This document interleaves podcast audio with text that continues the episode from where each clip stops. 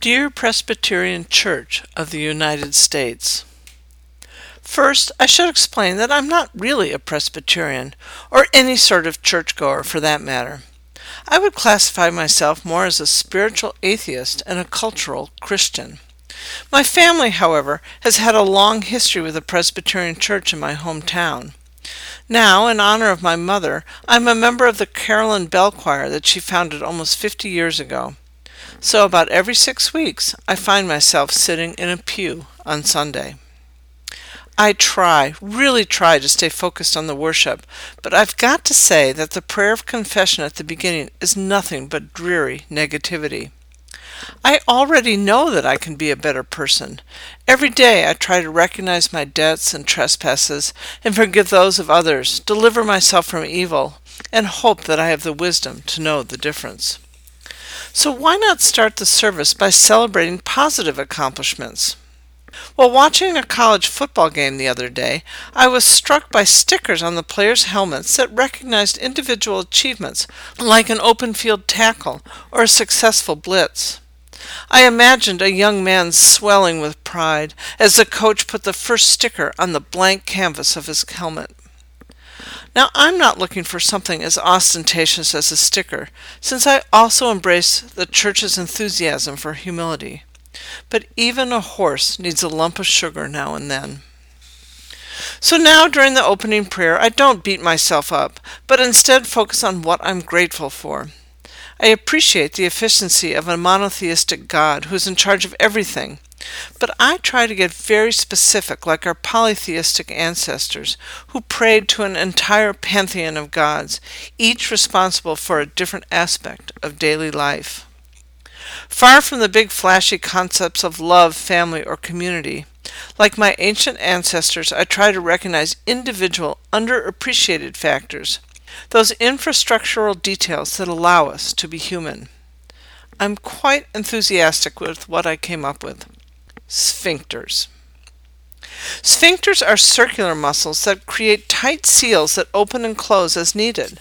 If you want a visual representation of a closed sphincter, find someone who plays a brass instrument and ask them to demo their lips when they hit a high note.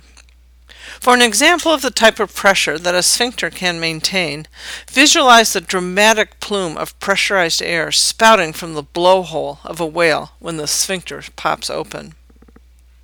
The sphincters sprinkled along our intestinal tract are one of nature's, or God's if you prefer, one of nature's most clever designs. As I sat in my pew, I realized that anal sphincters, equipped with both involuntary and voluntary control, are an engineering feat of staggering genius and an absolute prerequisite for any social animal living in a confined space. Just think about it. Voluntary sphincter control was a key infrastructural step for a social society. Quite simply, in the human world, you cannot shit where you live, and a dinged up sphincter results in embarrassment and social isolation. Our sphincters are responsible for continence.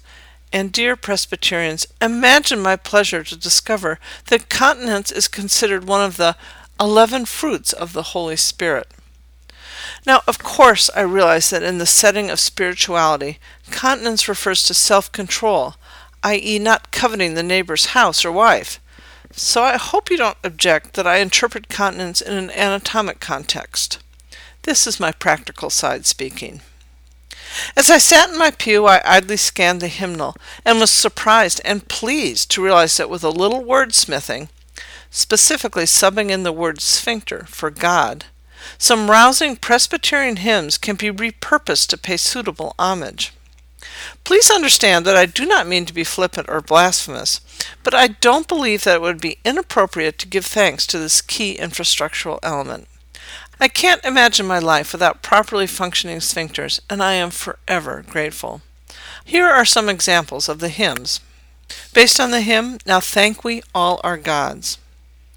Now thank we all our sphincters with hearts and hands and voices. What wondrous things they do, in whom this world rejoices. It's mother's gift, and every day we pray our sphincters stay intact until our dying day. Based on the hymn Morning Has Broken. My sphincter's broken. I'm in mourning.